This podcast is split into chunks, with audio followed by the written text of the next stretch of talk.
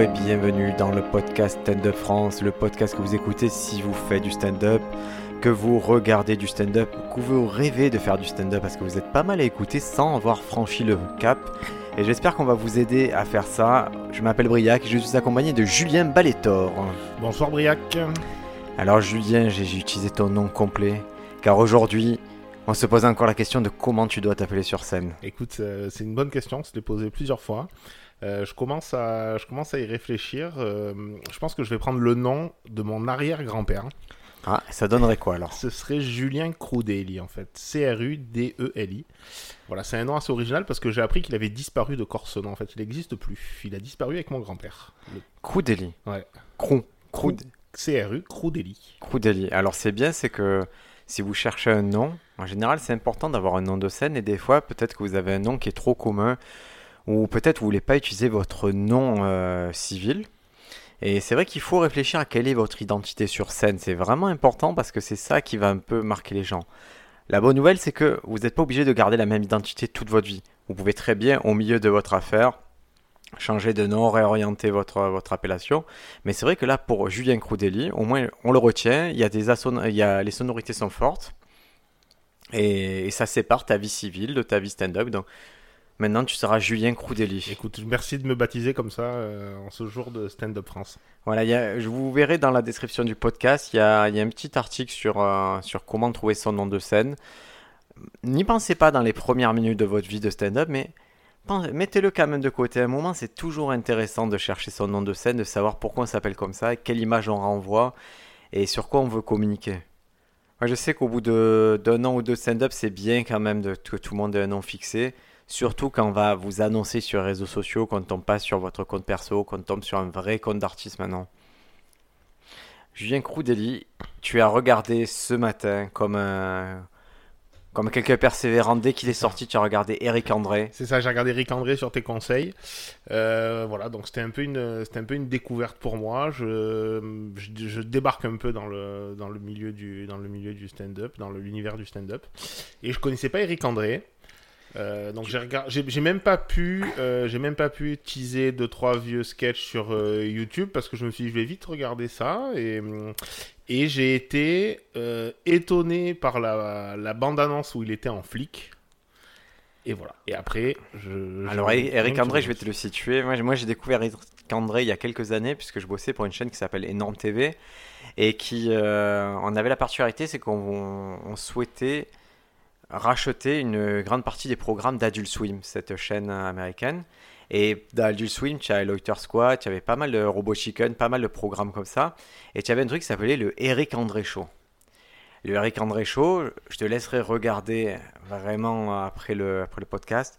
C'est la meilleure émission de tous les temps, mais c'est la plus malaisante possible. C'est Eric André qui a un bureau.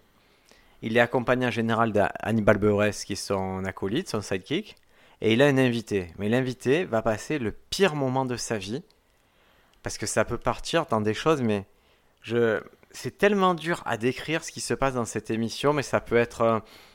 Eric André, on découvre qu'en fait son bureau c'est une baignoire, il est à poil dedans. Euh, ils, peuvent, torturer un japonais au milieu du truc. C'est vraiment les choses les plus horribles que j'ai vues de ma vie. Et il y, y, a des gens qui ont très très mal réagi à, cette émission, mais il faut. Faites-vous. Il y a quelques best-of d'Eric André. Euh, voyez ce qui se passe. Ou alors il y a quelqu'un du public qui se lève, quelqu'un d'énorme qui vient insulter Hannibal Buress d'un coup, alors qu'ils sont à 2 cm, qui s'insulte, commence à s'embrasser, mais de façon dégoûtante. Et cet humour-là, c'est un humour de. Ouais, c'est un vrai humour de malaise, un vrai humour de on repousse les limites. Et, et je m'attendais à ça. C'est pour ça que quand il, y a, quand il sort au stand-up, je me dis, ok, jusqu'à quel point il va pouvoir aller dans ce délire-là? Et il y allait. ce que j'ai vu, il allait aussi. Alors, j'avais pas les éléments, euh, j'avais pas les éléments dont tu parlais sur sa, sur le, sa carrière, enfin sur ce qu'il avait fait avant. Et du coup, moi j'ai été vraiment bluffé par la bande-annonce, je te disais, où il arrive en flic, avec tout le. Vraiment, il met du, met du lourd sur le décor. Et ça, là, là franchement, ça m'a. Euh, ça m'a tordu de rire parce que je me suis dit, euh, je me suis dit voilà, je me suis dit ça y est, il va, il va faire, un, il va faire un truc, va faire un truc hyper lourd. Et ça, c'est ça, c'était ça, c'était bon, ça, c'était ça, c'était ça, c'était pas mal du tout. Ça, c'était pas Mais c'est le début. Alors le début, vous savez, on est habitué maintenant aux intros de spectacles où, on voit l'artiste en dehors du en dehors du show, qui arrive à la salle, mais lui, Eric André, il arrive habillé en flic, dans une voiture de police, il sort de la voiture, il est complètement pété. Et il fait une espèce d'happening, c'est ce qu'il faisait dans son émission, puisqu'il y avait des séquences de trottoir. C'est un des délires qu'il faisait dans son émission, mais là, c'est un flic qui propose aux gens de, de fumer de la meth. De... C'est très très drôle. hein. Ouais, non, ça c'est super bien tourné. Et après, du coup, ben, il y a cette entrée sur le spectacle où il est au milieu de la foule. Et, et voilà. Et après, moi, perso, si on doit un peu le, si on doit un peu le débriefer, euh, j'ai dans les dans les premières minutes, euh, ça m'a paru hyper redondant sur euh, sa personnalité sur scène. Voilà, c'était. euh, C'est un mec qui crie, c'est Voilà, clairement un mec qui hurle, qui va, qui va faire du grand show. C'est un happening permanent. Et, et quand il arrive, ses premières blagues, c'est à base de hurlements sur le fait de mettre de la cocaïne chez, dans, dans les yeux d'un bébé. ou de... C'est n'importe quoi. On a... Moi, je m'attendais à ce que ce soit comme ça. Et je me suis dit à quel point je vais le supporter en fait. Voilà, et moi, du coup, bah, j'ai pas. euh, alors, j'ai tenu, j'ai regardé, euh, j'ai regardé, je pense, presque, presque, tout, le, presque tout le show. Euh, ça a été hyper lourd pour moi de, de, de supporter ça. Parce que, du coup, il y avait, je trouve, des réflexions intéressantes et des vannes intéressantes, mais qui étaient complètement masquées par, euh, par tout le happening, par tout ce qu'il y avait autour. Quoi. Il, y a eu, il a fait deux, trois réflexions un peu sur le féminisme, un peu sur des trucs comme ça, qui, qui avaient l'air. euh, qui avait l'air un peu poussé, un petit peu réfléchi. Et du coup, ça, hum, du coup, pour moi, ça se noyait un petit peu dans le, dans, dans tout ce qui mettait autour. C'est vrai- Alors, c'est vrai que c'est pas un spectacle, tu y vas pas pour le fond, mais il y a un fond. Ouais. On est d'accord qu'il y a un fond, il a une certaine façon de penser. Donc, le spectacle s'appelle Legalize Everything, donc il faut tout légaliser, Ouais. tout est drogue. Il a aussi un point de vue sur euh, comment sont faites les lois et par qui ont été faites les lois et à quel point elles sont absurdes et dépassées. On va dire qu'il a un côté aussi, euh, ce côté féministe progressif. Bon, c'est une vision, c'est sa Ouais, vision en tout cas. Mais c'est, ouais, il y a, il y, a un- il y a un propos, mais c'est vrai que c'est pas un spectacle. Il est d'une certaine façon militant, mais c'est le cœur du spectacle, c'est de la connerie, quoi. C'est vraiment, c'est, c'est du grand n'importe quoi. Et Du du coup, tu as pas fini? Non, du coup, j'ai pas Ah. fini. Est-ce que tu as vu les deux vieux ou est-ce que tu as pas vu les deux vieux? Non, j'ai pas vu les deux. Oh là là, parce que le spectacle, il y, a- il y a du happening. Je, je veux spoiler personne, mais ça part en happening très bizarre. hein. Mais comme dans son émission, c'est-à-dire à un moment, il te dit c'est quoi ce malaise? Et il, il utilise en fait ce qui est intéressant dans ce spectacle, c'est qu'au-delà du blabla, du stand-up et des accélérations, des, du storytelling qu'il peut faire, il a quelques variations comme ça où à un moment il va utiliser un téléphone portable. Lors d'un sketch, moi que j'avais déjà vu, parce que c'est un des sketchs qu'il avait fait au Canada, donc j'avais déjà vu ce passage-là. C'est un sketch où il reçoit un message, euh, un SMS, et en fait, pour bien illustrer le truc, il y a un écran géant, et il montre le SMS, il fait défiler le SMS. Donc c'était très drôle en mise en scène. Et moi je l'avais vu sans, ça marchait aussi, mais c'était. Ouais. Et il y a un truc où il appelle quelqu'un du public, euh, la maman d'un d'un des mecs du public. Donc tu vois, la, la fin du spectacle, on va dire 15-20 dernières minutes, ça part totalement en live euh, sur autre chose. Ouais, ok. Et toi, tu as vu la partie où vraiment ça hurle. Ouais, c'est ça, c'est ça. Ça- Et du coup, bon, j'aurais peut-être essayé d'aller un peu plus loin. Euh, Tu pourras, hein, je ouais, ouais, non, je peux, je peux- ouvert, je hein. peux Je te reprendre. Après, peut-être que je conseille vraiment de terminer. yeux. Voilà, non, mais je, je pense que je vais le, je vais regarder peut-être un ou deux, euh, un ou deux teasers d'autres, d'autres émissions de lui pour peut-être me faire une idée sur le, la profondeur du personnage. Et après, autant je reprendrai la fin du, la fin du spectacle, ou alors je le re-regarderai. Du coup, avec, avec un autre, avec un autre regard, quoi. Ah, moi, je t'invite vraiment à regarder les best-of du Eric André Show. Et quand tu vas comprendre que, qu'un mec, c'est carrément un mec, il a son bureau et il y a sa, sa, sa top qui sort du bureau. Et il y a quelqu'un, et il la tape avec un truc, tu sais, comme les tape-top là. Ouais. Et c'est ce type de happening bizarre. Oui. Ou alors tu as trois, trois personnes qui rentrent sur scène. Et ils demandent à l'invité, vas-y, choisis laquelle tu veux. Et il en choisit une. Et tu as les deux autres qui flinguent la personne et qui la ramassent. mais c'est que tu te dis, mais putain, mais pourquoi je suis là? Ouais, je vois ce que tu veux dire. C'est, mais je te passe tous les insectes, toutes les choses vraiment dégoûtantes qu'ils peuvent faire. Non, ouais, ça, écoute, tu me, le- tu me le vends bien. Je pense que je vais, je vais faire ça. Je vais regarder un peu euh, d'autres émissions et je le reprendrai le spectacle avec un œil nouveau. Voilà, et Eric en tout cas, moi, le spectacle, c'est, euh, ça m'a fait un peu l'effet de Pete Davidson, c'est-à-dire, ça m'a pas révolutionné, je retiens zéro, encore que, hein, je retiens pas un propos fou. Par contre, j'ai pris du vrai plaisir à le regarder, je me suis, j'ai rigolé, alors que c'est très rare un spectacle stand-up, j'ai rigolé, parce que façon, à un moment, soit tu rigoles, soit tu craques. C'est ça. Et, et ma femme m'a prévenu quand j'ai dit, j'ai j'ai freiné, je fais mardi, là, le 23, il y a Eric André, il y a- elle a fait, je ne veux pas le voir. N'insiste pas, je veux pas. Je fais, viens, regarde-le avec moi. Et elle le sait parce qu'elle déteste Eric André, Ouais. c'est son. c'est sa némésis. Parce que j'ai montré Eric André Chaud, il m'a dit je peux plus jamais voir un mec qui me met mal à l'aise comme ça. Ouais. Et, mais je, je pense que ce soir, quand même, je vais lui remontrer les 5 premières minutes, juste pour le plaisir. Ouais, tu laisses défiler en fond de- en fond d'écran. Ah, euh, il faut qu'elle voit ça, il faut qu'elle voit ce truc en policier quand, quand, quand il suit sa matraque et quand, quand il, quand, je sais pas, il viole une gouttière. C'est ça, c'est ça, c'est ça. Il, se- il se fout à poil et il cherche à, il cherche à violer une gouttière. Ou... Ouais, C'est un peu sa signature, se foutre à poil. Le spectacle, ça arrive. Hein. Ouais, Attention, ça va arriver dans le spectacle, mais il a un corps qui est dégoûtant maintenant. Ouais. Il en joue il a vraiment quelque chose. Ouais, il y a quelque chose qui se passe avec Eric André. Je vois vraiment un artiste complet. Je... Pete Davidson, je l'ai senti comme ça. Eric André, tu sens que c'est des gens qui. La carrière les devant quoi. Ils vont vraiment faire des grosses carrières cinéma et tout. Je leur souhaite en tout cas parce qu'il y a.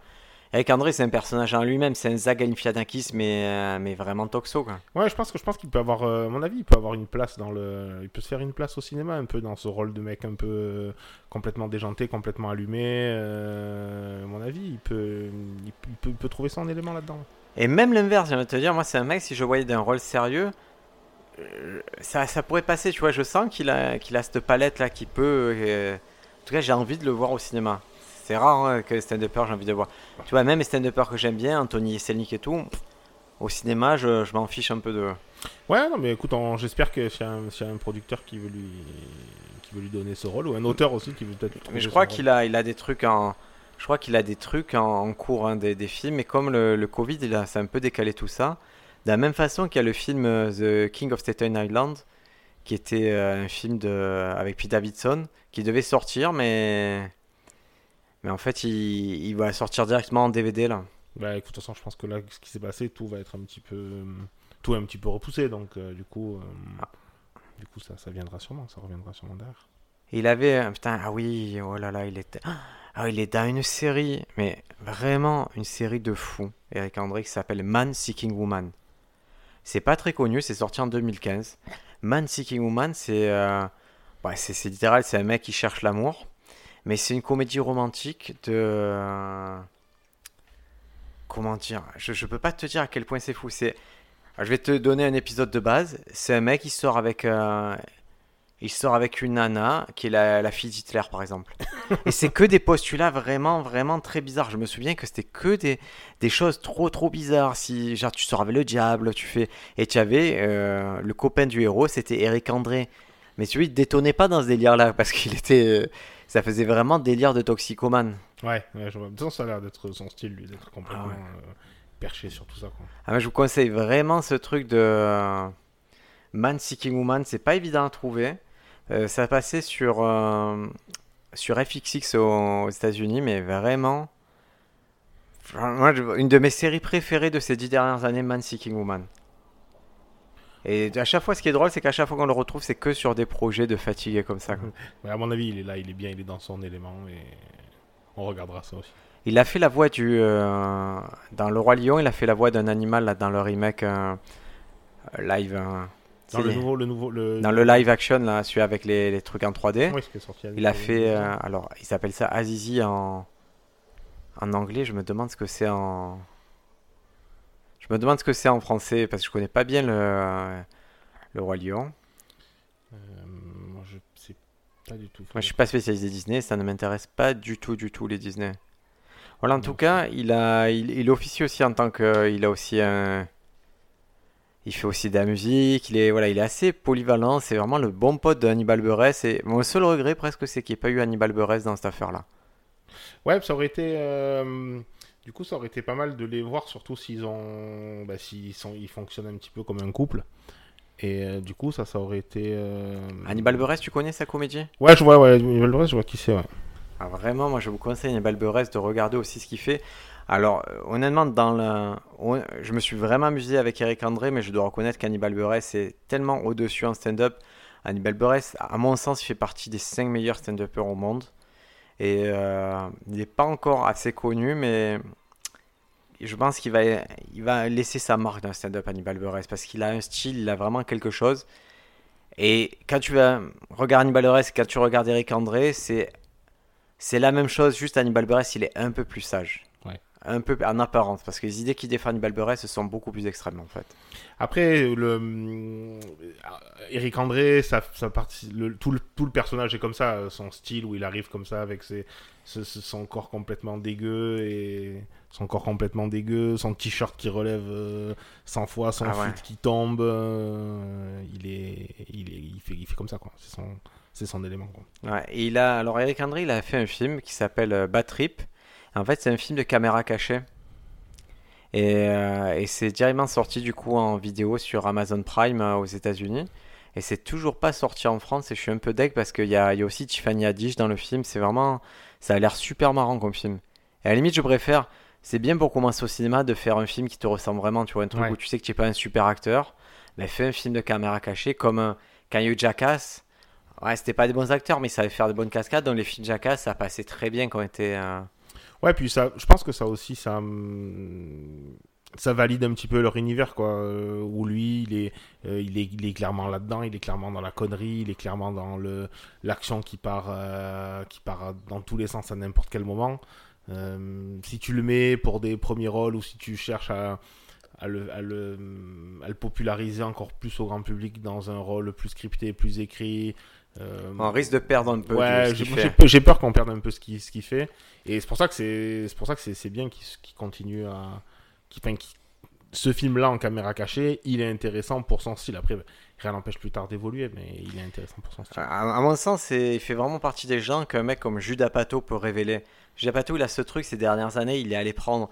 Il a pris euh, Amy Schumer, il a pris Pete Davidson, il, prend à chaque fois des, artistes, des stand-uppers et il les fait, il les met au cœur du, truc et il les, met bien en avant, il les révèle et je pense qu'il y a un truc qui peut se passer avec Eric André si cette rencontre se fait, mais je, souhaite vraiment qu'elle se fasse, tu vois. Ouais, non, mais on le souhaite tous parce que c'est bien aussi de voir des artistes qui sortent un petit peu de ce qu'ils font depuis toujours, quoi. Euh, qui sortent un petit peu de, tout ce truc-là, euh, de, du Eric André, euh, ce qu'il nous, qui nous fait depuis des années. S'il si arrive à nous montrer autre chose, ça c'est encore mieux. Voilà, Eric André disponible sur Netflix, Legalize Everything, c'est disponible depuis le mardi 23 et vraiment euh, c'est pas grave si vous n'aimez pas, c'est pas fait pour tout le monde, mais il y a des chances que, que, vous puissiez trouver ça vraiment fabuleux. Je vous le souhaite. Qu'est-ce que tu as vu de drôle, ou en tout cas de comédie cette semaine Alors, j'ai. Euh, du coup, comme je, comme je t'ai dit tout à l'heure, je, je, débarque un petit peu dans ce, débarque un petit peu dans ce, dans l'univers du stand-up. Euh, j'ai regardé une série où j'ai binge, enfin j'ai binge watché une série en, en deux jours. C'était Crashing, qui était déjà. Hum, tu l'as vu sur OCS Je l'ai vu sur OCS, ouais. Je l'ai vu sur OCS. Et j'ai adoré. Euh, j'ai trouvé ça génial parce que c'était à la fois. Euh, à la fois, ça te, ça te montre l'envers du décor de la blague, comment est-ce qu'on fait des blagues, comment est-ce qu'on comment est-ce qu'on comment est-ce qu'on franchit les étapes dans ce milieu. Et aussi, euh, ça nous montre un petit peu euh, ça nous montre un petit peu, ben voilà, euh, les comédiens. Il y a un casting assez incroyable au niveau des, au niveau des stand-uppers. Euh, c'était, vraiment bien, quoi. C'était vraiment, j'ai adoré. Alors, elle est, elle est, elle est, un peu vieille déjà. Hein. Elle est, elle est sortie déjà depuis, depuis, trop, depuis 2-3 ans, je crois. C'est Judas Pato hein, qui est derrière, encore une fois. tu vois, il n'y a pas de hasard. Il allait prendre Pete Holmes, il, a, il a monté un peu le truc. Et du coup, Pete Holmes, il est, il est super bien vendu dans la, dans la série. Il est, il est vraiment, il est vraiment bon et tous les tous les tous les mecs qui interviennent sont tous les mecs qui interviennent sont bien quoi. Et voilà ça c'est la c'est le dernier truc que j'ai vu. Alors Crashing donc c'est disponible sur OCS il y a deux saisons. Euh... trois saisons trois saisons. trois saisons ah trois saisons trop cool. Je, les ai vus. Et est-ce que tu as enchaîné avec le spectacle de Pete Holmes? Non du coup non. Ah mais tu devrais parce qu'il y a quelque chose d'intéressant à regarder un mec raconter sa vie puisque c'est sa vraie histoire hein, à la base. Il y a une grosse partie biographique et puis euh, se dire, bon, ben maintenant, il, il, va passer, il a son spécial HBO. Et dans son spécial HBO, on l'a déjà dit avec Sofiane, mais ça se voit que le mec, il est heureux d'avoir son spécial HBO. Il est heureux d'avoir réussi, en fait. Et c'est rare d'avoir un mec aussi heureux d'être à ce, à ce stade-là de sa vie, quoi. Il est là, il est juste content, il sait que les gens qui viennent, ils ont vu Crashing, qui connaissent son humour, c'est un humour qui est assez assez soft, toi, mais, il sait qu'il a son public et c'est trop trop drôle de voir un gars en pleine possession de ses moyens, savourer juste le fait d'y être arrivé. Non, ouais, c'est ça. Moi, ça m'a, c'est ce qui m'a vraiment plu dans la série, parce que du coup, ben, on voit sans, sans trop spoiler ceux qui. Ceux Oh, qui tu, peux, tu peux y aller, c'est pas, c'est pas une série qui repose sur des Ouais. revers scénaristiques. hein. Donc du coup, il, voilà, et c'est l'ascension un petit peu de, de Pete Holmes, quoi, de comment est-ce qu'il devient, comment, comment est-ce qu'il arrive à se, à se faire un nom dans le, même un prénom aussi dans le, dans la, Dans le stand-up, sachant qu'il commence vraiment de je squatte les canapés des autres et ma copine m'a laissé, alors je suis obligé d'aller vivre ailleurs. C'est ça, c'est ça. Et on voit ça, et euh, du coup, c'est bien parce qu'il a, il a un peu ben, cet humour un petit peu euh, euh, pas tranquille, vous voyez, tranquille, soft, euh, sans trop vexer les gens, sans trop forcer les gens, ni. Mais qui est réfléchif, c'est oui. de l'observation, c'est un gars qui. Ça, ça a l'air des petites choses débiles au début. Ce qui est drôle, c'est que je trouve que ces blagues, au début, tu te dis, putain, ils sont débiles, ces blagues. Et en fait, plus si, tu, dans la série, tu le vois qu'il s'améliore et que ses pensées débiles, à un moment, il arrive à les rendre universelles. Et tu vois qu'il y a un point de bascule où là, on dit, ok, il a son style et maintenant, il va les avoir tout le temps, tout le Ouais, temps, tout le temps. Et c'est ça en fait, l'histoire, l'histoire est autour de ça quoi. Il a mis du temps un peu à affirmer son identité, il a mis du temps à affirmer un peu ce qui, ce qu'il était, euh, l'humour qu'il avait. Et après, ben, après voilà, après ça se passe, euh, ça se passe mieux pour lui. Donc ça, c'est le dernier, dernier truc. Et que ce qui est drôle, c'est que c'est. En fait, cette démarche de se dire, ok, je me suis pas trouvé de suite. Et à un moment, il va y avoir succès. Je pense que tout le monde devrait l'avoir en tête, en fait. C'est normal de pas se trouver de suite et c'est normal de galérer. Et ce qui est drôle, c'est que souvent, les gens, ils ont, oui, non, mais aux États-Unis, le stand-up c'est établi, ça se passe mieux. Ah, pas du tout, mon ami. C'est ultra concurrentiel, c'est très dur, c'est une galère pas possible. Tu fais stand-up aux États-Unis, ne crois pas que tu vas jouer tous les soirs là-bas. Tu joueras tous les soirs si tu es très fort si tu t'es accroché pendant longtemps et que tu as et que tu as distribué les flyers, quand on te disait distribuer les flyers. C'est ça. Puis en plus, je pense qu'il y a aussi ce qui est naturel, c'est que au plus il y a de, au plus il y a de monde, au plus le niveau peut être élevé. Donc au plus le niveau est élevé, euh, au plus c'est difficile de percer. Alors même s'il y a une multiplication des plateformes euh, qui n'existait pas il y a même euh, même même dix ans, euh, c'est ça devient euh, c'est très très compliqué, très très compliqué. de- Ah, c'est de devenir professionnel stand-up aux États-Unis, c'est c'est pas plus simple qu'en France. Je pense même Ah qu'au oui, contraire, c'est. Et donc il y a ce côté, moi je trouve que ça, ça montre bien a priori, puisqu'on a eu des. C'est corroboré par d'autres euh, humoristes. A priori, c'est une belle photographie de ce que c'est faire du stand-up Ouais. à New York. je pense. Et New York, c'est pas les États-Unis. New York, c'est encore un microcosme particulier avec ses codes, avec. Ce qui est drôle dans Pete Holmes, c'est qu'on voit aussi l'envers du décor de, de ce que c'est le stand-up dans le sens les circuits secondaires du stand-up. Pete Holmes, c'est un moment, il fait une tournée avec euh, une tournée religieuse ça. avec euh, une communauté chrétienne. Et ça se passe plutôt bien, c'est cool parce qu'il gagne beaucoup d'argent. Ouais. Mais, mais à un moment, il pète un câble, il perd cette tournée et ça. il perd quelque chose, une manne lucrative. Ouais.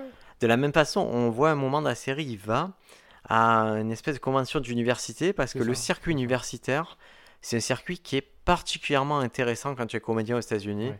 Et il y en a qui l'ont fait pendant très longtemps, ce circuit-là, qui le font plus. Par exemple, Seinfeld l'a fait, il le fait plus parce qu'il a plus rien à dire à des étudiants. Mais quand tu es booké là-dessus, tu sais que ta carrière peut commencer quand même. Non mais ça c'est intéressant parce que du coup, on n'a pas le. Si on se demande, euh, si on se demande quel est le schéma classique euh, pour réussir dans le dans le stand-up aux États-Unis, ben, la série nous montre que il n'y en a pas forcément de schéma classique parce que tu peux très bien euh, faire ta voix avec le, le réseau universitaire, faire ta voix avec le réseau euh, religieux et petit à petit comme ça arriver à euh, faire des premières parties, euh, ouvrir pour quelqu'un, que décrocher des, des, des places. Dans c'est vrai qu'il a une vraie bascule, c'est qu'il a fait la première partie de John Mulaney. vois. Ouais, ouais. Et elle est belle, ce bascule. Moi, j'ai vraiment aimé Moi ce aussi, côté parce cette que. Parce que, en fait, euh, dans la série, il est casté donc, pour faire la première partie de John Mulaney, mais en fait, John Mulaney, c'est un quiproquo, c'est pas lui qui voulait. Ouais. Et ce qui est assez drôle, c'est euh, c'est le, le côté abnégation, c'est-à-dire, ok, on me traite comme un chien, Ouais. ok, je suis euh, vraiment, je me suis fait détruire par tout le monde, j'ai aucune estime de moi, mais je vais quand même faire le taf, et de ce taf, je vais, avec mon niveau actuel, je vais quand même en sortir. De la même façon, un épisode qui m'a beaucoup plu, c'est il a un de ses potes qui est pris au.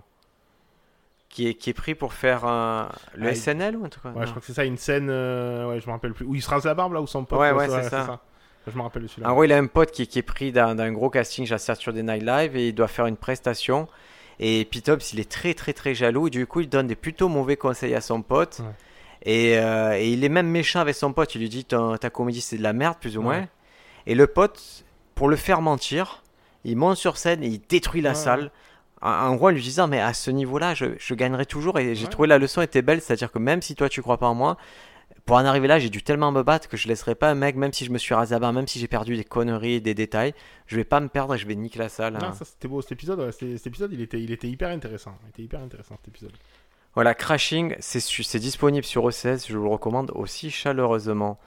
Qu'est-ce que tu as vu d'autre en Alors, comédie j'ai vu. Alors, c'est pas vraiment euh, comédie, c'était le. hum, Du coup, le, le- Je sais pas comment l'appeler, le prêche ou la l'intervention de Dave Chappelle euh, hum, qui était sur. euh, qui, était, qui, est, qui est passé, bah, qui était sur YouTube, qui après a été. En fait, c'est Netflix, euh, Ouais. c'est Netflix is a joke, Ouais. c'est- le, vraiment le compte YouTube spécialisé dans le stand-up.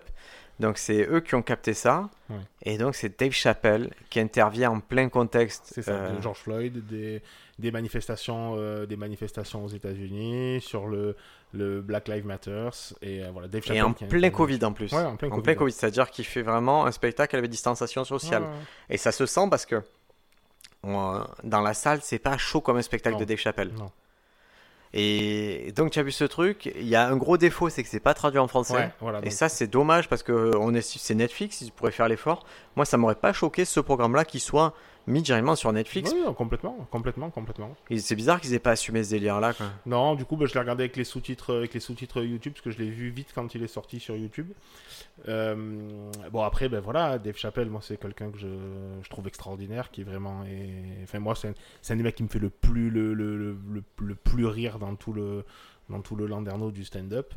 Et, Et- c'est bon. Après, il n'y a pas d'étonnant. On peut considérer, comme je disais, à titre personnel, je trouve qu'Animal Buress c'est le top 5. Euh, Dave Chappelle, tu tu es obligé. Il est top 3, c'est Ah oui, sûr. oui, oui, On sait qu'il est peut-être premier, peut-être deuxième, mais qui, qui tu lui mets en face quoi. C'est Ah, vraiment. c'est- compliqué. Surtout avec sa productivité actuelle. Oui, oui, oui. C'est un gars qui chaque année revient te mettre un spectacle ou deux et te dire je suis le maître du stand-up. Oui, et puis en plus, à chaque fois qu'il.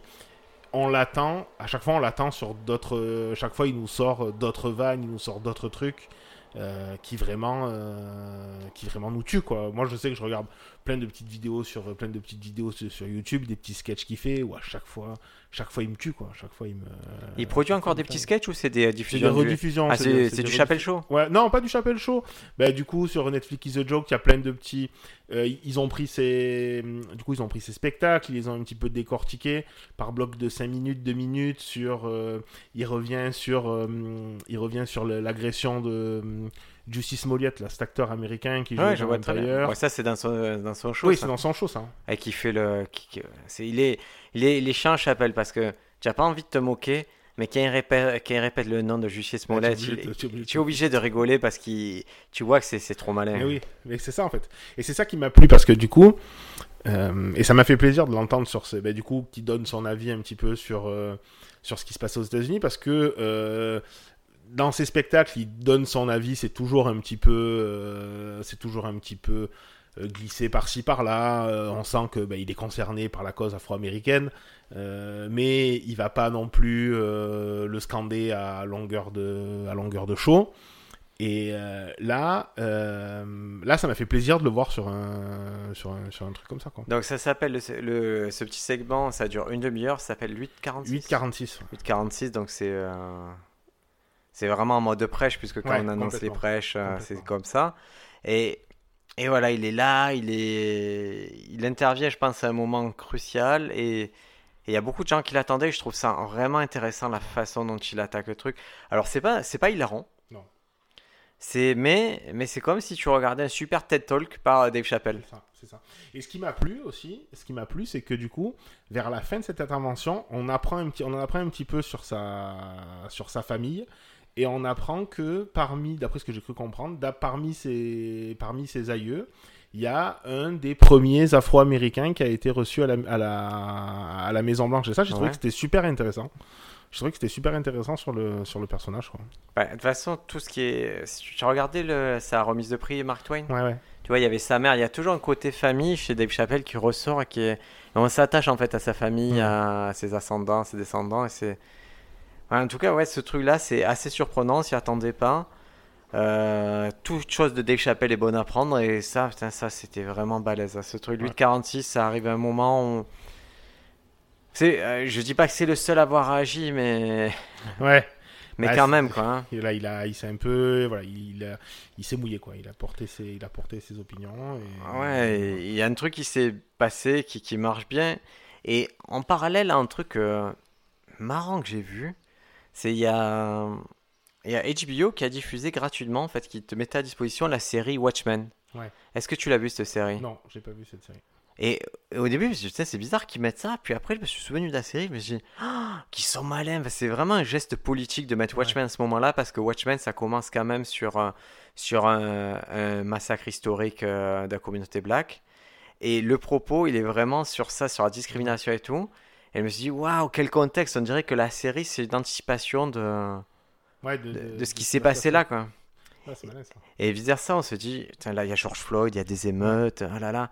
Et je regardais un film euh, qui est justement sorti sur OCS, c'est NWA, c'est c'est sur Outta- Straight Outta Compton, le truc de sur le rap sur Dr. Dre, Ouais. sur Eazy, sur euh, Snoop Dogg, et sur leur début de carrière, et sur Ice Cube.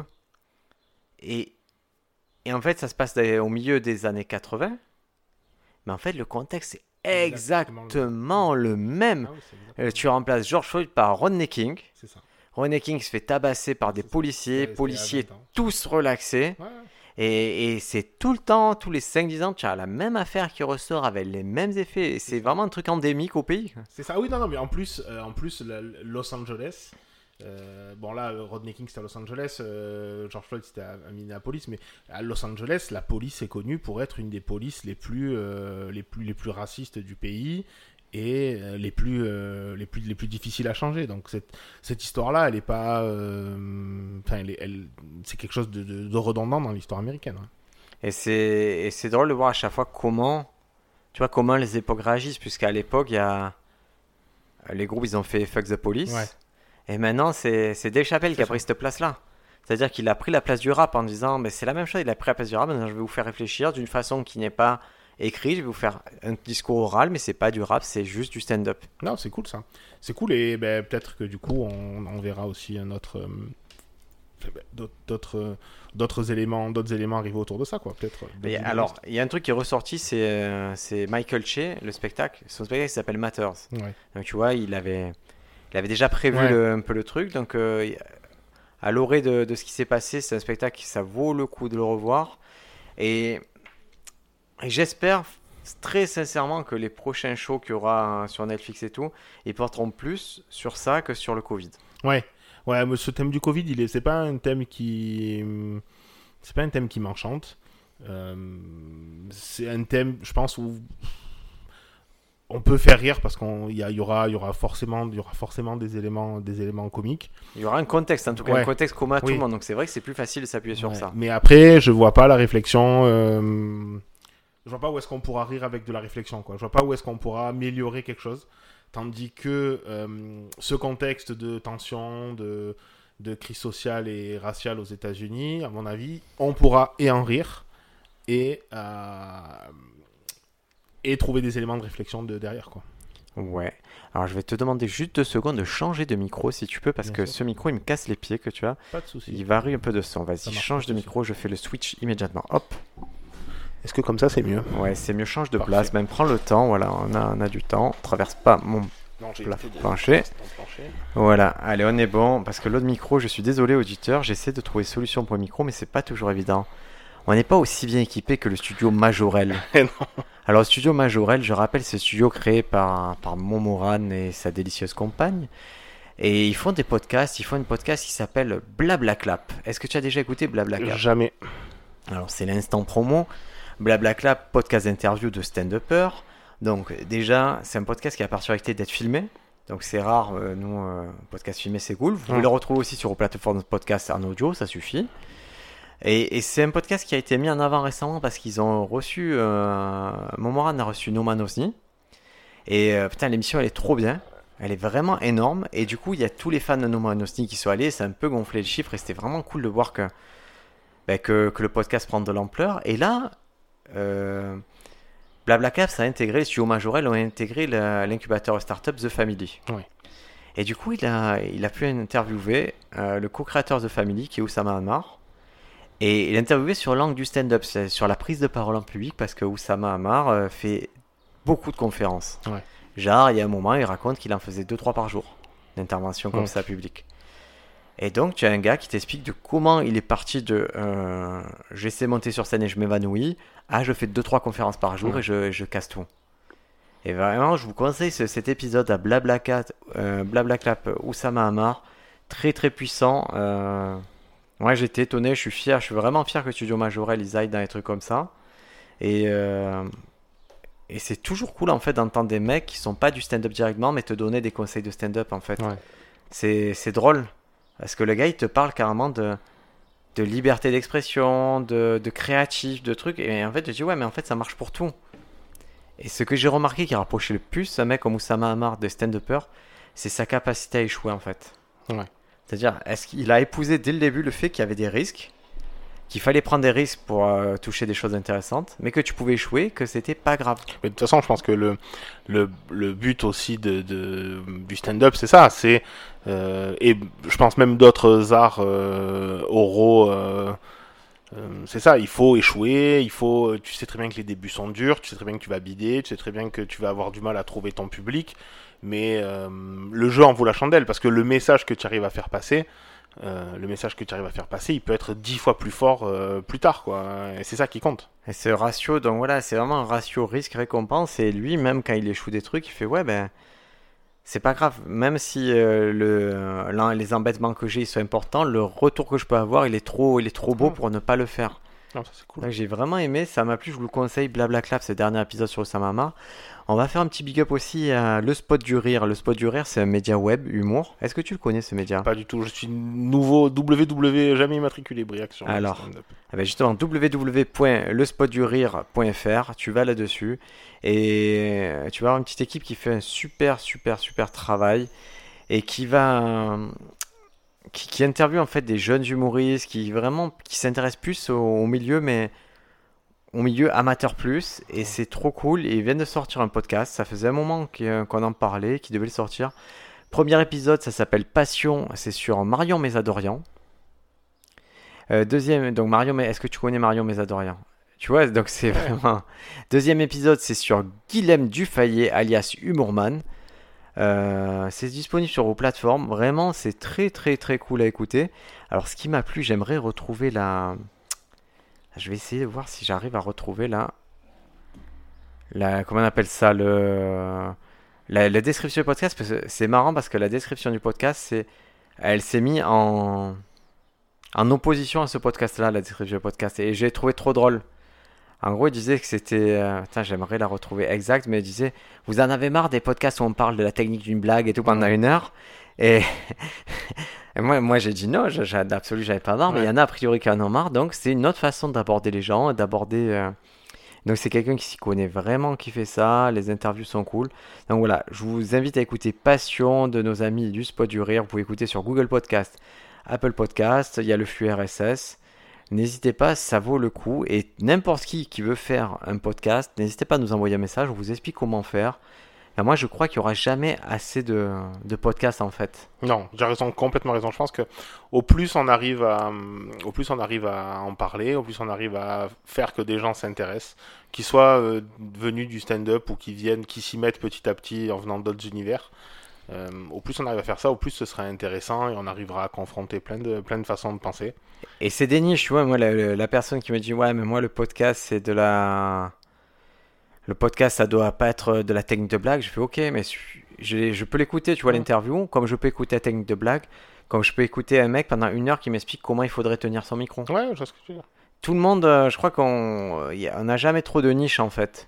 Et c'est pour ça que c'est ça qui est bien le podcast, c'est même si demain il y a un mec qui fait tout le podcast c'est sur le stand-up et sur un prisme que je connais pas, sur l'organisation de Comedy Club, je vais l'écouter si ça m'intéresse. Ah quoi. ouais, complètement, complètement. Il y a tellement de, il y a tellement de, de domaines qui sont corrélés à tout ça qu'il faut, qu'il faut écouter d'autres choses et qu'il faut surtout s'intéresser à d'autres choses. Il faut pas avoir, euh, je pense, ni peur ni honte de se dire je vais parler que de l'organisation du Comedy Club, que de la façon de, euh, de, de tenir, euh, de tenir mon micro, que la, le- les décors que doit avoir, avoir ma scène.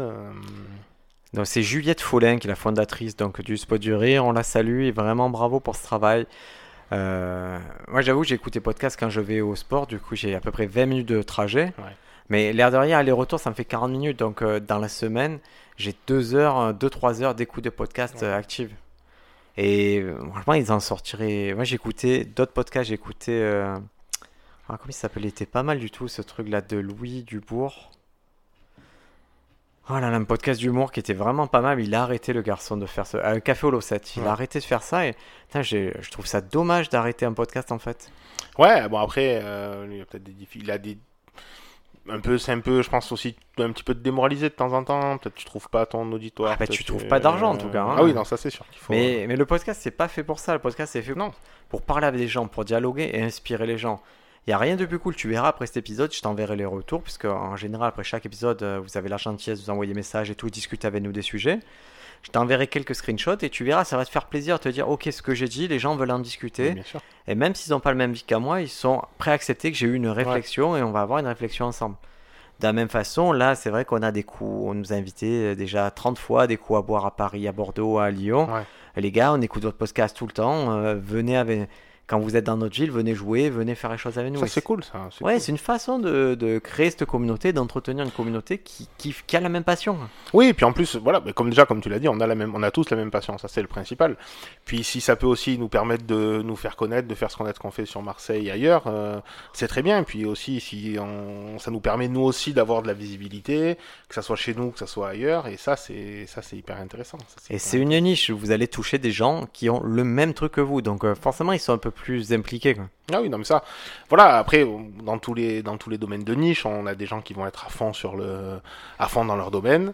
Et euh, c'est pas pour autant qu'il faut pas euh, se mettre avec eux, les écouter, discuter, euh, essayer de trouver un moyen intéressant de, de, de faire qu'on puisse tous progresser. Quoi. Et donc voilà, si vous avez un podcast, n'hésitez pas à nous contacter. À nous contacter pardon, on en parlera avec plaisir, on l'écoutera. Et euh, s'il est bien, on continuera à l'écouter. S'il est pas bien, ben, on attendra qu'il devienne bien pour le réécouter. Et, et c'est à l'instar des blagues, un podcast, ça évolue. Toujours. Un podcast, ça commence euh, avec les moyens du bord, puis on se professionnalise un peu, on achète un peu de matériel, on règle quelques détails techniques. Euh, là, je crois, on est au 37-38e épisode, il y a encore, quelques, il y a encore des détails techniques que je, qu'on souhaite régler, tout n'est pas parfait, mais c'est l'étape d'après. C'est des fois on a un peu plus de budget, des fois on a, il y a des invités qui marchent mieux que d'autres, c'est pas grave. Le tout, c'est que c'est de faire et de se dire comment je fais un peu mieux à chaque fois. Et d'ailleurs, c'est euh, c'est une conversation que j'ai eue récemment avec les élèves et que et je vais tous vous inviter à voir et je vais la voir avec toi, Juliet. C'est on, on en a parlé aussi. C'est on s'est dit qu'est-ce que quelle est l'image que qu'on voudrait renvoyer aux spectateurs? Ouais. On a eu cette réflexion qui est assez Ouais. profonde et qui va en, en corrélation avec chercher son nom un peu. hein Bien sûr, bien sûr. quelle image je veux renvoyer au spectateur Et chacun a eu une réponse différente. Il y en a qui voulaient euh, laisser une morale, il y en a d'autres qui voulaient être plus fous sur scène. Et la question que j'ai eue après, donc réfléchissez bien chez vous, vous vous demandez-vous quelle image vous laissez? Et la question après, c'est qu'est-ce que vous allez faire pour laisser cette image? Et qu'est-ce que vous allez faire? C'est deep dans le sens où ça peut être qu'est-ce que vous allez faire pour vous préparer à changer votre image? Qu'est-ce que vous allez faire sur scène de différent? Comment vous allez aborder le stand-up différemment? Et, et je vais donner euh, directement mon exemple. Moi, l'image que j'aimerais donner, c'est le côté vraiment génial du truc. C'est-à-dire que quand tu le vois, tu te dis waouh, c'est simple, c'est simple, mais c'est ouf.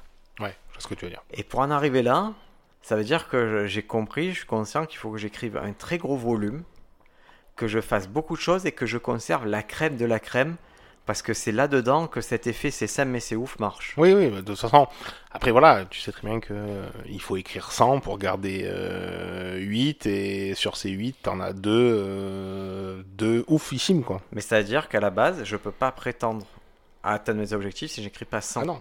bien Mais sûr. pas, il y en a d'autres. euh, Il y, a- il y en a un qui m'a dit Moi, ce que je veux, c'est être plus fou, plus crier tout. Ça veut dire que dès ta mise en scène ou Ouais. même d'écriture et blague, tu dois prévoir de la place pour le jeu et du jeu bien lourd, du jeu ça. qui, qui impacte les gens. Mais de toute façon, euh, on, on en revient aussi à cette idée-là, c'est que euh, on peut pas se lancer dans le stand-up, même, enfin, même quel que soit le, le niveau d'implication que vous ayez, sans, ayant, sans avoir une réflexion sur ce que vous écrivez. Parce que tout va passer par l'écriture. On va avoir une idée de peut-être ce qu'on veut faire, mais si à un moment donné on le scripte pas et on le matérialise pas, ça, ça va s'effondrer, quoi. Ça va Et c'est pour ça, moi, j'ai. j'ai un élève que j'aime beaucoup par correspondance qui, qui, regarde pas mal le spectacle et tout, qui m'envoie les spectacles, qui, mais qui me parle de l'industrie de, du stand-up et tout. Mais à un moment, écris des blagues. Arrête de regarder des spectacles, écris des blagues. Vous savez, si vous montez sur scène, il n'y a personne qui va vous interroger et dire écoute, euh, à la dixième minute d'Eric André, qu'est-ce que tu en as pensé? Non. Oui, bien sûr. Les gens, ils veulent des blagues. Donc, votre boulot, c'est écrivez des blagues, jouez bien des blagues. Et voilà, soyez performants. Et, ça, en plus, on le voit parce que moi, je l'ai revu parce que, comme je te disais, euh, j'adore regarder, euh, j'adore regarder ben, des petites vidéos sur YouTube euh, d'humoristes et des fois, selon le, le, le set qu'on regarde, il a été filmé à différents moments de la carrière du, de la, carrière du, de la carrière du, de la carrière du stand-upper ou du, de l'humoriste, et on voit la différence qu'il y a entre le moment où il le maîtrise un peu et le moment où il, le, où il le teste au début, je l'ai vu hier, juste en regardant euh, un, petit extrait de, un petit extrait de Click, où il y a euh, Redouane qui vient faire une intervention euh, à la fin, et il reprend une partie de set qu'il avait fait il y a peut-être, je sais pas, peut-être un an avant ou un an et demi avant, et on voit qu'il y a un an et demi avant, il le maîtrisait pas, ça faisait pas forcément rire, ça accrochait pas forcément le truc, et maintenant, il est sur le plateau de Click, il fait son intervention, il reprend il recase une partie de son set qu'il faisait sur scène et ça passe différemment quoi et ça passe euh, ah, mais ça, voir, une blague évoluer c'est ce que j'aime dans les documentaires par exemple comme Comedians euh, avec Jerry Seinfeld ou ce que j'aimais dans euh, Hannibal Buress à Edinburgh c'est quand tu vois une blague évoluer. Mmh. mais qu'est-ce que c'est où c'est comme si tu voyais la naissance d'une belle œuvre en fait. C'est ça c'est ça c'est ça. Et ça c'est et ça c'est cool. Et surtout ça doit nous montrer à tous que notre blague, c'est pas ou notre blague ou notre set ou la réflexion qu'on va avoir, euh, c'est pas parce qu'elle a bidé une fois qu'elle qu'elle est à jeter. Elle, il faut continuer à la travailler, il faut continuer à la tester sur 10, 15, 20, 30, 50 Et, et vice versa, c'est pas parce qu'elle a cartonné une fois que. Ouais, c'est vrai qu'actuellement, des fois, j'ai conversé avec des gens qui font Ouais, mais ça, ça marchait sur scène. Je fais Ouais, mais c'est pas. C'est pas. C'est pas. Je peux pas, je peux pas tout prendre par ce prisme. Ça a marché sur une scène et alors, c'est, tu vas, timingement, ça marche pas. Il y a un truc qui se passe pas bien dans la blague. Après, tu, tu, es seul maître sur scène, hein, je, je t'empêcherai pas de faire une blague, mais ne, ne, me dis pas la seule opposition que tu vas avoir, ouais, mais ça, ça marche. Euh, ouais, mais c'est pas un argument, quoi. C'est pas l'argument le plus fort pour moi. Non, parce que ça marche, c'est une partie de ce que tu dois, du but que tu veux atteindre, mais il y a la partie, la partie ça marche, c'est la partie visible de l'iceberg. Et il faut pas oublier qu'il faut qu'elle se construise sur une partie qui est toute immergée, sur euh, sa construction, sur sa pertinence, sur la façon dont tu vas la jouer, sur la façon dont tu vas la maîtriser. C'est vrai que des fois, on euh, sort les blagues du contexte et il faut les penser d'un set, dans quel est l'effet que ça fait. Et c'est pour ça que les gens qui me disent euh, Ouais, mais moi, je veux. C'est arrivé là, j'ai eu la conversation. Je veux impacter les gens, je veux les faire réfléchir. Ouais, mais alors pourquoi tes blagues, le nom de tes blagues, c'est Tinder, les meufs, et c'est pas possible si tu veux impacter les gens, tu, dès le début, dès le sujet, il faut que ça, il faut que tu switches. Quoi. Il faut pas que tu restes sur un lieu commun où, où tu as où tout a été dit presque. Bien sûr. Et du coup, je, pour rebondir sur ce que je disais, hier, je, je traînais sur Internet et je, je, regardais un des backstage du Fada Comedy Club auquel tu participes. Ouais. Et il y avait euh, un, des, un des épisodes, alors je sais pas, je pense que c'était il y a quelques saisons, il y avait Ben Ayman qui faisait. Ben qui faisait. Et du coup, il disait ça, il disait, ben, on vient aussi ben, pour tester, parce que faire rire 2000, 3000 personnes, des fois, c'est plus facile que de faire rire 50 personnes. Clairement. Et, euh, et ça, c'est bien, ça, c'est intéressant, ça, c'est une vraie démarche de progression. Parce que euh, tu vas peut-être te mettre dans une grande salle, tu vas lâcher 2-3 vannes, ça va faire rire euh, 100 personnes qui vont en faire rire euh, par, euh, par ruissellement 2000 ou 3000. Et tu vas faire la même blague dans une salle de 75 personnes, et ben ça va moins accrocher parce que tu n'auras pas ce truc au départ. Et c'est là où il faudra te dire. Puis tu joues pas pareil. il faut que je travaille ma blague, il faut que je travaille mon truc. Ben, pour revenir à Boone qui était là, donc un des, à Fada, c'est vrai, c'est la saison précédente, il a il a détruit la salle. Il a détruit la salle. Et c'est un point où, autant je suis pas comme ça, mais un point il me dit, oh là là, je veux pas passer derrière. Eh ça, doit être dur. Ah, c'est terrible parce que les gens, par, par comparaison, ils savent que tu es juste moins bon. quoi. Alors, alors, je me souviens, en plus, j'avais, euh, j'avais des amis d'enfance qui étaient là. Et, et vraiment, j'avais bien marché. Mais, mais par effet miroir contraste, j'étais moins fort. J'étais juste moins fort et, et c'est tout quoi et tu fermes ta gueule tu dis oui, oui il est très fort et voilà ben, désolé ouais, c'est comme quand tu es en classe et que tu, tu, fais ton exposé après le meilleur de la classe quoi c'est pareil ah là c'était un peu cet effet là et, pourtant moi j'adore faire un comedy club où tout le monde fracasse tout en me disant bon je vais arriver je vais essayer d'être au moins à ce niveau là et, ben là là pourtant j'avais bien marché mais il était juste trop fort quoi non mais après aussi c'est bien je pense que c'est bien. Pour, ça, il faut le prendre d'un truc qui est bénéfique pour les deux. C'est-à-dire que lui, il a pu se dire bon ben, euh, ce que je fais marche, ce que je fais, euh, c'est construit correctement, la réflexion est bonne, et je peux le lancer à un degré un peu plus important. Et toi, le prendre en te disant Ouais, ben, même si ça marche, l'étape suivante, c'est. Clairement. c'est ça. Clairement, parce que. Non, non, mais il y a un truc qui se passe en deux secondes, il a pillé la salle. Et encore, ce qui était terrible, c'est qu'il avait un mec qui. En fait, il était venu le contexte, c'est qu'il venait jouer dans les prisons. Et. Euh... Est-ce que je me souviens Mais ouais, il venait jouer dans les prisons, c'était drôle. Et il avait. Et du coup, il prenait un mec en première partie qui était un mec qui vit au Canada. Et, pareil, le mec qui est venu au Canada, on se dit putain, lui c'est un boss et tout, mais il est passé après Boone, il a fait un putain de beat, mais, maléfique. mais genre, à un moment, il a, il a sorti cette phrase qui est incroyable. Il a dit J'ai l'impression que s'il y avait un, cercueil sur, le, sur la scène, ça vous ferait encore plus plaisir et, c'était vrai, tu vois, on le voyait s'enterrer sur scène et je trouvais ça vraiment, vraiment très drôle. Eh oui, non, mais après, voilà, au moins tu en as conscience, au moins tu te dis. Après, c'est dur hein, de passer derrière, ce... de passer derrière ces, ces gens-là dans ces contextes-là. Surtout qu'eux, ils font pas 5 minutes, tu vois, ils arrivent, tant que ça marche, ils pètent la salle, ils pètent la ah. salle, ils vont faire 10 minutes, un quart d'heure, toi tu arrives avec tes trois blagues et tu exploses et c'est assez marrant. Ouais, ouais, bah écoute, bah, après, il faut aussi se dire que si tu arrives à jouer dans un, sur des plateaux avec des mecs comme ça, c'est que. Ah non, c'est trop bien, mais c'est que du bonus parce que. Parce qu'en général, ils sont bienveillants, parce qu'ils connaissent le parcours, donc ils vont pas t'enfoncer.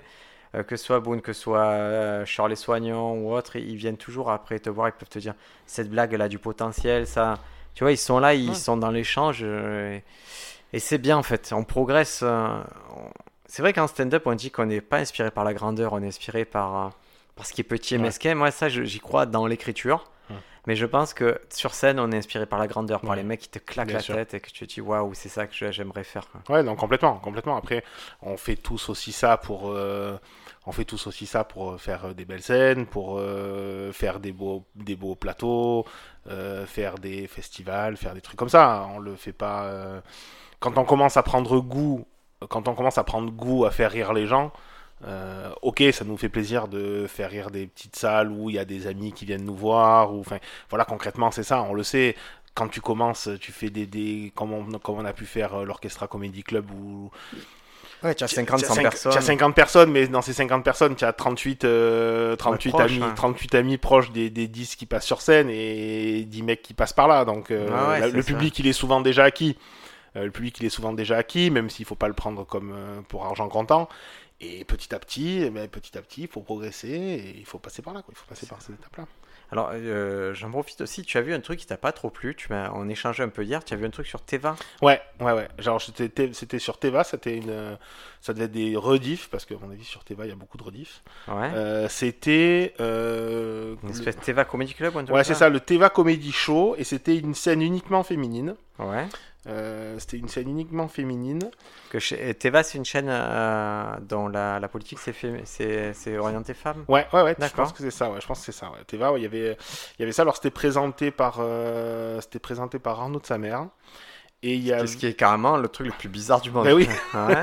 et il y avait donc comme sur le plateau, sur le, la, soirée que j'ai regardé, il y avait bon Elodie Pou, Laura Lone. Euh, et c'était, je crois, les deux noms qui m'ont, les deux noms qui m'ont marqué, les deux noms qui m'ont marqué. Et j'ai pas, euh, j'ai pas trouvé ça oufissime. Après, c'est les deux, c'est, c'est pas directement du stand-up. Hein. Ouais, ouais, voilà. C'est déjà, c'est, c'est du sketch. Après, Arnaud de sa mère, moi je l'ai déjà vu présenter des trucs. Lui, il est fou, hein, il fait rire. Hein. Qu'est-ce qu'il est drôle, ce mec. J'ai vu un présentateur d'un festival mais c'était drôle parce qu'à chaque fois qu'il revenait sur scène présenter quelqu'un, c'était de plus en plus incroyable ce qu'il faisait. C'est ça. Et du coup, euh, ce que j'ai aimé dans ce, ce que j'ai aimé dans ce, ce que j'ai aimé dans ce, dans ce spectacle-là, ben, c'était que lui, sa prestation de MC, c'était aussi comme une prestation de, de quelqu'un qui montait sur scène, quoi. Et c'était, c'était intéressant parce que ça contrebalançait un petit peu. Après, voilà, c'était toujours des blagues un peu dans son style. Bah, c'est toujours un peu voilà c'est c'est absurde c'est le c'est absurde c'est des fois c'est un peu lourd euh, mais après non après c'était voilà c'était pas le, le, Teva Comedy Show ça t'a pas été éclaté du non ça m'a pas éclaté ça m'a pas spécialement ça m'a pas spécialement éclaté non ouais, c'est ça l'avantage il y a pléthore de propositions euh, d'humour donc euh, quand il y a un truc qui vous éclate pas vous passez à autre chose hein. oui, oui complet complet complet je vous recommande d'ailleurs très très chaleureusement jeter un coup d'œil à, à Amazon Prime Video il y a putain, y a- y a- ils en mettent des shows, ils en mettent tout le temps des nouveaux shows. Ah ben je vous parler d'un show justement, et euh, c'est un show que j'attendais, ça s'appelle LOL. Euh, en gros, c'est euh, c'est un show. Moi, quand je voyais les décors, je me disais, ça me fait penser à une émission japonaise que je regardais sur Prime Video qui s'appelle Mental. Et en fait, le principe, c'est le même chose, c'est l'adaptation australienne. C'est 10 humoristes qui sont invités dans, dans une pièce, dans un studio, et ils doivent se faire rire les uns les autres, et c'est le dernier à rire qui gagne les 100 000 dollars. Mais c'est très. Et je me suis dit, ok, j'étais assez enthousiaste parce que la nana qui présente ça, c'est une nana qu'on a vue dans des films qui est très drôle. Et je me suis dit, tiens, je vais, je vais bien rigoler quand à ça. Et j'ai essayé de regarder hier. En fait, au début, c'est toute une télé-réalité très bidon, très, très mal faite, très mal mise en scène. Et après, c'est exactement l'émission japonaise. Et en fait, dans l'émission japonaise, je me dis, putain, ça me fait pas rire, j'ai pas les codes de, de l'humour japonais. Ouais. Et là, pff, en fait, c'est nul, quoi. C'est juste nul. C'est pareil, mais en australien. Et c'est pas une question de code, c'est juste le concept est pas terrible. Pourtant, moi, l'histoire des mecs qui s'affrontent pour gagner, euh, pour gagner quelque chose, c'est un truc qui pourrait me, qui pourrait me faire rire si on est plus sur le mode des clashs ou euh, le mode des trucs comme ça. Ouais. En émission où typiquement ça c'est de la blague et ils s'affrontent pour gagner quelque chose, c'était Last Comic Standing. Ouais. Last Comic Standing, c'est très simple. Il y a, je sais pas quoi, 32 humoristes. Euh, et après, ils en section 16, après, ils en section 8. Et c'est vraiment, à chaque fois, ils viennent, ils font un set de 2-3 minutes devant des professionnels du stand-up. Et, et les Last Comic Standing, il y a eu des Amy Schumer, il y a eu, euh, il y a eu Iglesias, il y a eu vraiment des mecs très forts qui sont sortis de là. Ouais. Et même s'ils n'ont pas gagné, des fois, ça les a fait vraiment émerger. Moi, j'ai découvert plein de gens, Junior Tomka, euh, qui, qui se présentaient là. hein. La dernière saison, c'était Anthony Yeseni qui présentait en plus. Cette émission de voilà, vous allez vous rentrer gagner sous, j'ai trouvé ça trop bien. Mais là, euh, LOL, c'est juste pas cool sur Amazon. Moi, je vous essayez de regarder, regarder 5 minutes, mais en gros, tu les vois rentrer au fur et à mesure et se congratuler. Ah non, lui, il est là, je- il est trop drôle, j'ai pas envie de le voir, il va me faire rire. Alors, tu les vois arriver avec des accessoires, mais c'est peut-être le fait que j'ai vu l'émission japonaise, je me dis putain, c'est la même chose, c'est scripté à fond. hein. Ouais, ouais. C'est un peu dommage ça. Ouais, et la seule, ouais, encore que même la présentation, l'émission japonaise est présentée par un mec qui fait un peu le, le yakuza, tu vois. et là, il fait, tu vois, c'est sérieux, on va voir qui c'est qui est. Et là, la nana, elle présente quand même une façon sérieuse le truc. Et pff, euh, passez votre chemin. Mais à part ça, il y a vraiment beaucoup de stand-up sur, euh, sur Prime. C'est stand-up anglais, stand-up australien.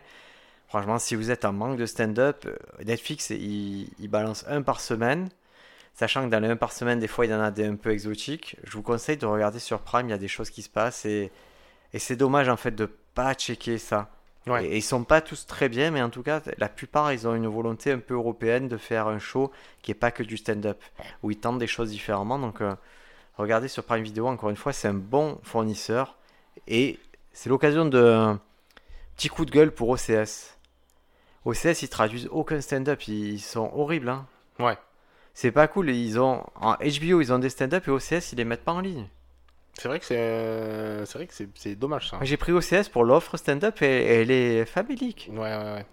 C'est c'est nul. Les, les- les spectacles les plus récents, ça c'est Pete Holmes. Euh, ça va être euh, Flight of the Concorde. Et ils sont, et ils sont récents sans lettres, quoi. Ouais, tu les as déjà vus, traduits, tu, tu les as déjà vus, tu sens. Voilà, c'est, ça va te défendre. Mais en plus, l'offre maintenant, elle, elle va tellement être, euh, elle va tellement être importante que quelque chose, même le dernier spectacle de Louis C.K., il va être déjà désuet, quoi, parce qu'il y a tellement d'autres trucs, qui- enfin pas des, Ah. pas désuet dans la blague, mais désuet dans la sortie. Il y a tellement d'autres trucs qui sont sortis que. Ah ouais, et c'est pour ça que je comprends pas que, que OCS ils traduisent pas le stand-up. Ça coûte rien à traduire. Hein. Mais ouais, employer trois stagiaires et allez-y, lancez-vous. Quoi. c'est ce qu'il faut en général. En plus, c'est Ouais, vraiment le mode de travail. Tu connais. Hein.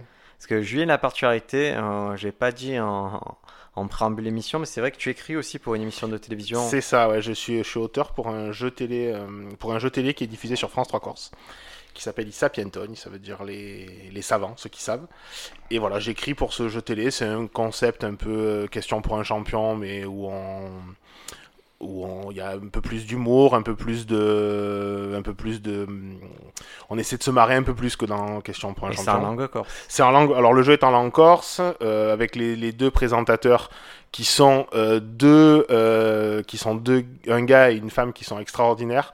Un jeune de 20 ans, Paul Anton Squarcin, qui a, qui fait un peu de théâtre amateur en Corse, qui a, j'essaie de le brancher pour qu'il fasse, pour qu'il essaie d'écrire des trucs parce qu'il a vraiment, ce gamin, il est euh, hyper drôle Ouais. et il pourrait être vraiment, il pourrait vraiment euh, se régaler sur scène. Et une femme qui a, euh, Marie-Ange Géroni, qui a, qui est encore, c'est assez connu parce que elle a, part- elle a fait du, elle a fait de la musique, elle a fait du théâtre et elle a fait, c'est vraiment elle aussi une showwoman. Elle est vraiment, euh, elle est allée sur scène, elle a et c'est voilà, ils sont. C'est un humour familial, euh, c'est une émission bon enfant, donc voilà, j'écris pour, euh, j'écris pour cette émission. Est-ce qu'il y a un humour corse? Est-ce qu'en Corse, il y a un circuit d'humour corse? Alors, euh, pas vraiment. Même, je dirais qu'en général. Alors là, je pense que je vais m'attirer les foudres de beaucoup de personnes quand je vais dire ça, c'est qu'un avis, vraiment, c'est Ouais, qu'un avis. Je pense que c'est. Il y a beaucoup de mal. Il y a beaucoup de mal à rire, de, à rire sur nous-mêmes en Corse. Sur, euh, sur ce qui fait les traits de la caractéristique de la, de la société corse. Alors, il y a eu. Euh, il y a eu Tseke Pido, enfin, euh, voilà, moi j'ai connu, je connais Pido. voilà, Pido, il a commencé il y a une, euh, un peu plus d'une vingtaine d'années dans un duo qui s'appelait Tsek et Pido, euh, qui était un duo de deux humoristes corses qui ont très bien marché en Corse, qui ont fait quelques dates à Marseille et à Paris pour, les communes, pour, la, pour la diaspora. Et sachant que Pido, euh, il est connu aussi parce que c'est parce que Gad Elmaleh lui aurait pris la fameuse blague. Faut pas. La porte ouverte à toutes les fenêtres. C'est la porte ouverte à toutes les fenêtres. Ouais. Donc il s'est fait entendre à ce moment-là aussi. Oui, oui, oui, voilà. En deuxième, je connais Tano. Tano, alors euh, moi Tano je le connaissais pas, euh, je le connaissais, je le connaissais comme ça sur les euh, sur les réseaux sociaux, mais c'était pas quelqu'un qui tournait, par exemple, c'est pas quelqu'un qui tourne en qui tourne en Corse. Ouais. Euh, après, il y a un petit peu de, il y avait, il y a quelques, il y a quelques comédiens en langue corse, mais du coup, ben le, c'est, c'est de l'humour de niche, quoi, euh, Ouais, en termes c'est de locuteurs. Et il y a quelques, il y a une petite troupe de, une petite troupe de théâtre local, ben justement où joue le, le, le, le jeune présentateur et son père, euh, qui s'appelle Ou Théâtre Noustral. C'est des, voilà, des gens qui font un petit peu des personnages emblématiques de la culture corse. Donc il va y avoir la grand-mère, euh, il va y avoir la grand-mère villageoise, un peu qui a tout fait, qui a tout vu. Euh, le, le pêcheur à la retraite aussi, qui est le- l'inspecteur des travaux finis. Voilà, donc il y a, il y a un petit circuit comme ça. Euh, Il y a eu, euh, il y a pas longtemps, euh, à Bastia, un comédie club qui s'est monté apparemment, où il y a eu quelques scènes de fête, puisque j'ai un ami qui est, Ah, un, un ami qui est monté sur scène, justement qui était ben, présenté par Pido ce soir-là. Et euh, voilà, c'était il y a euh, il y a quelque chose qui se met en place, j'ai l'impression. Après, je sais pas si ça prendra, je sais pas si ça prendra pas. J'espère que ça prendra parce que ben au plus ça prend, au plus on est content. Ça, hein. il y a de- on peut considérer que c'est les, gros, les grandes villes dans lesquelles ça peut Oui, prendre. oui, ben Ajaccio, Ajaccio Bastia, Ajaccio Bastia. Après, il pourrait y avoir, euh, il pourrait y avoir aussi quelques scènes, quelques scènes sur Corté avec les étudiants, je pense, où il y aurait quelque chose à faire sur le, le long de l'année scolaire. Après, euh, voilà, ça te En demande. cas, si vous êtes en Corse et que vous êtes intéressé pour monter ça, euh, n'hésitez pas à nous envoyer un petit message. On, on vous dira un peu ce qu'il faut pour monter un comédie club. Ça nous est arrivé là. euh, On a un auditeur d'Algérie qui nous a demandé. Ben on, on, on voit avec lui, voilà, on échange, on dit on, l'affiche, on- tu devrais faire ça, c'est ça ta cible et tout.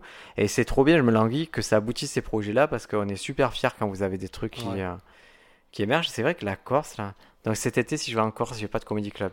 Là, ça va être compliqué. Mais écoute, moi, j'y serai, euh, j'y serai trois semaines, 15 jours avant toi. Euh, je te dirai, j'espère que, euh, j'espère que, j'espère qu'il y en aura un jour qui se montera. Je te dis, il y a Sud Bastia.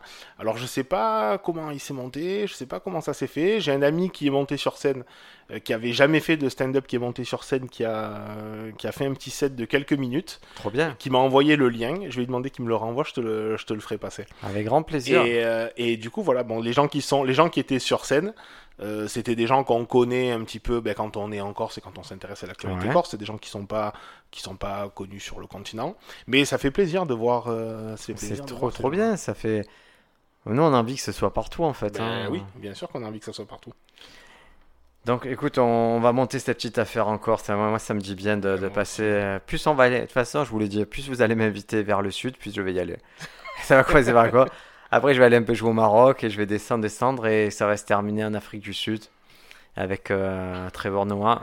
Écoute, en Trévornois, on- moi je suis allé en Afrique du Sud, ce serait, ce serait à faire. Je pense qu'après, s'il est parti, c'est que il y a peut-être une, peut-être une raison. Mais oui, non, il y aurait un truc. Il y aurait un Ah, truc clairement, il y avait une raison. oui, oui. Je pense que à partir du moment où ton père doit marcher d'un côté du trottoir et toi de l'autre côté, parce que lui il est blanc, que toi Ouais, c'est es.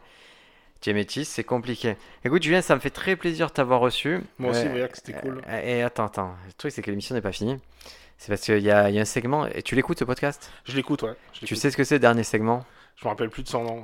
Euh, oui, il n'y a pas de nom parce que c'est pas de la radio, mais en gros, on dit, euh, on raconte la dernière blague euh, bah, qui nous a, en gros, la dernière truc qu'on a écrit dans son carnet ou dans son téléphone, les dernières notes Ah, sur quoi c'est les dernières blagues. Donc c'est quoi, toi, le dernier truc sur lequel tu as écrit? Ah, alors du coup, c'est ma blague, euh, c'est ma blague d'hier parce que je participe à, au, à la petite, aux petites vidéos de Violaine Henry, un jour un mot, une blague. Voilà, ça c'est un compte Instagram que vous suivez. Ouais. Ça fait, euh, ça, ça va faire 70 jours qu'ils sont sur ça. 50, 55 jours, je pense. 55 jours qui font euh, un jour un mot, une blague. Donc c'est un petit groupement d'humoristes qui fait ça. Et, et comme d'habitude, en fait, ça fait que s'améliorer parce qu'au début c'est compliqué, mais maintenant ils ont compris le montage, euh, que les blagues devaient être concises, chacun son personnage et tout. Donc c'est un petit truc qui a été lancé. Et moi je les félicite vraiment euh, au fond du cœur de, faire les choses comme ça. C'est des initiatives qu'il faut prendre et ben, le jour où ça s'arrête, ça s'arrête, mais c'est pas grave. Le chemin était vraiment cool. Donc c'était ça. Donc le mot, du, le mot de hier, c'était le mot alexandrin. Il fallait faire une blague avec le mot alexandrin. C'était pas facile. Du coup, j'avais tenté de faire parce qu'en plus il y a une contrainte de temps où la blague doit faire que 10 secondes, donc c'est pas, c'est pas Ouais. évident. Et donc j'ai tenté euh, de faire une blague en alexandrin euh, qui disait alors attends, est-ce que je l'ai joué C'est précis, ça, c'est technique. T'imagines une blague en Alexandrin? Une blague en alexandrin. C'était alors du coup c'était euh, merde, je l'ai pas. Ah attends, tu, tu me laisses aller Non, non, non, non. Bah, Gigi, le fondable, on va Non, non, c'était du genre euh, l'alexandrin, un vers, euh, euh, deux, hémistiches de six, deux hémistiches de six syllabes séparés par une césure centrale. Un bel alexandrin, c'est comme une pizza à part égale. Voilà, quelque chose comme ça. C'est drôle, hein, Ouais. l'idée est trop drôle. Après, Ouais. on comprend que techniquement, il faut que ce soit parfait Ouais, voilà. pour que ça marche. Voilà. Ah, tu es allé loin. hein. Ouais. Alors, ce qui est intéressant, c'est que c'est forcément quand, on- quand tu dois écrire sur un mot précis, moi, je conseille toujours de mettre le mot au milieu d'une feuille, de l'entourer, de faire autour. un nuage de mots. Eh ouais, sinon tu t'en sors pas. Et c'est vrai que ça venait sur. euh, tu vois, les, les mots que tu as dit, je les, je les connaissais de, de l'école, Ouais. mais je les ai plus entendus depuis 30 ans. Mais du coup, j'avais essayé de le jouer sur ça, les trois premiers vers assez, assez, euh, assez surjoués, genre quelqu'un de la comédie française qui parle de l'alexandrin, pour terminer par euh, c'est une pizza, pi- c'est une pizza coupée à part égale, quoi. Ouais, c'est très, très, très de malin. Mais sur quoi tu voudrais écrire à part ça? C'est quoi la prochaine blague sur laquelle tu écris là? Euh, la prochaine blague euh, sur laquelle je vais écrire, euh, c'est un petit peu sur euh, ben, améliorer ma présentation et mieux me décrire, genre à quoi je ressemble, Ton opener. Mon opener. Et c'est quoi, c'est quoi actuellement que tu veux L'idée, c'est que je re- quand on me voit la première fois, je ressemble à un ours. Parce que je suis assez grand, assez costaud, assez gros, assez imposant. Mais je suis un ours gentil. C'est vrai que cette image d'ours gentil, quand tu me l'as dit, moi ça m'a fait rire parce que c'est vrai, ours bof, et du coup ours gentil, c'est Ouais. vrai, tu avec le pot de miel, tu C'est vois. ça, c'est ça, c'est ça. Un peu Ouais. comme ça, un peu comme ça. Faudrait que je trouve, euh, faudrait que je trouve, faudrait que je trouve un truc comme ça, des idées comme ça. Trop cool. Alors moi, le dernier truc que j'ai noté, je pense pas l'avoir dit dans le podcast, c'est... Euh... ouais, ça, c'est je- j'ai commencé à le réécrire hier en plus. C'est le fait que ma femme est influenceuse et que l'on reçoit vraiment chaque jour des cadeaux. Bijoux, vêtements, téléphones, fer à lisser, tous les jours, tous les jours. Et chaque mois, ce sont des milliers d'euros de cadeaux que- qu'elle reçoit. Et récemment, elle a reçu un cadeau très étrange. C'était un livre de coloriage avec 10 feutres. Et le livre de coloriage, tu sais, sur les livres, il, y a il est le obligé- prix imprimé, il y a le prix. Il vaut 10 euros. Ouais. Ce livre, elle le prend partout où elle le va. Elle Ouais, va au c'est le- parc, elle le colorie. Elle se couche dans le lit le soir, elle le colorie. Elle se met sur la table du salon, ce qu'elle j'avais fait, le colorie. Et je me dis, mais putain, quel manque de respect aux autres marques. Bah oui, c'est vrai. C'est ouf, on t'a tout offert, on t'a tout mis le truc. C'est le livre de coloriage avec 10 feutres de merde. Et sachant, moi j'ai des feutres, tu vois, pour mes dessins, j'ai super feutres Ouais. et tout. Non, elle prend les 10 feutres tout pété et elle le colorie ces trucs de jungle et tout. Et c'est, et c'est drôle que. Bon, ça, ça fait. Vraiment, ça fait l'aide d'influence depuis un petit moment maintenant. De tout ce qu'elle a reçu, j'ai l'impression que c'est le cadeau qui lui a apporté le plus de satisfaction. Et je me demande si les marques n'ont pas touché quelque chose qui se rapporte à l'enfance. Ouais. Et c'est comme quand tout à l'heure tu es venu, je t'ai dit, putain, j'ai entendu parler d'un truc, faut que je te le montre, ça s'appelle le Boglins. Et le Ah Boglins- oui, oui, oui, voilà, et c'est une petite créature qu'on avait quand on était On les petit. menait dans le sac pour aller à l'école. ouais. Ah, Voilà, et tu le mettais dans ta main, c'était un petit monstre, Boglins, et c'était vendu dans une cage en fait, Ouais. en carton. Et, et j'ai entendu parler de ça, je sais pas dans quoi, peut-être dans un film hier ou avant-hier. Et je dis, ok, il me le faut. Je vais sur, euh, sur eBay et tout, et en fait, ils font 150 euros, 200 euros.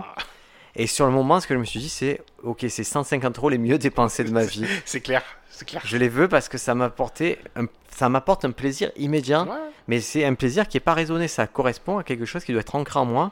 ça satisfait l'enfant que j'ai été, je pense. C'est ça, c'est les 150 euros. C'est le péage de l'autoroute vers l'enfance, quoi. 150 euros, c'est ça, quoi. Mais et sachant que je- ce que je veux quand j'aurai cette euh, marionnette, ce Boglin, c'est mettre mon pouce et mon, mon petit doigt dans les bras, sentir les yeux parce que c'est un Ah, truc un peu animé, et je veux retrouver la sensation que j'avais enfant.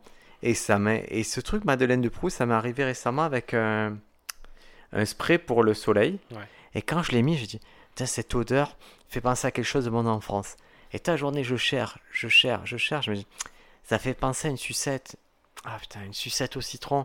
Et j'ai les éléments, je sens le sucre, Ouais. je sens le citron, je sais que ça. Mais je sais que j'ai pas encore mis le doigt sur le truc précis. Du coup, j'ai pris le spray et j'attends de croiser mon frère pour lui balancer dans la Ouais, tête. comme ça, on pourra t'aider peut-être à. Et ouais, lui, il va me dire Ah non, mais c'est l'odeur de ce truc-là.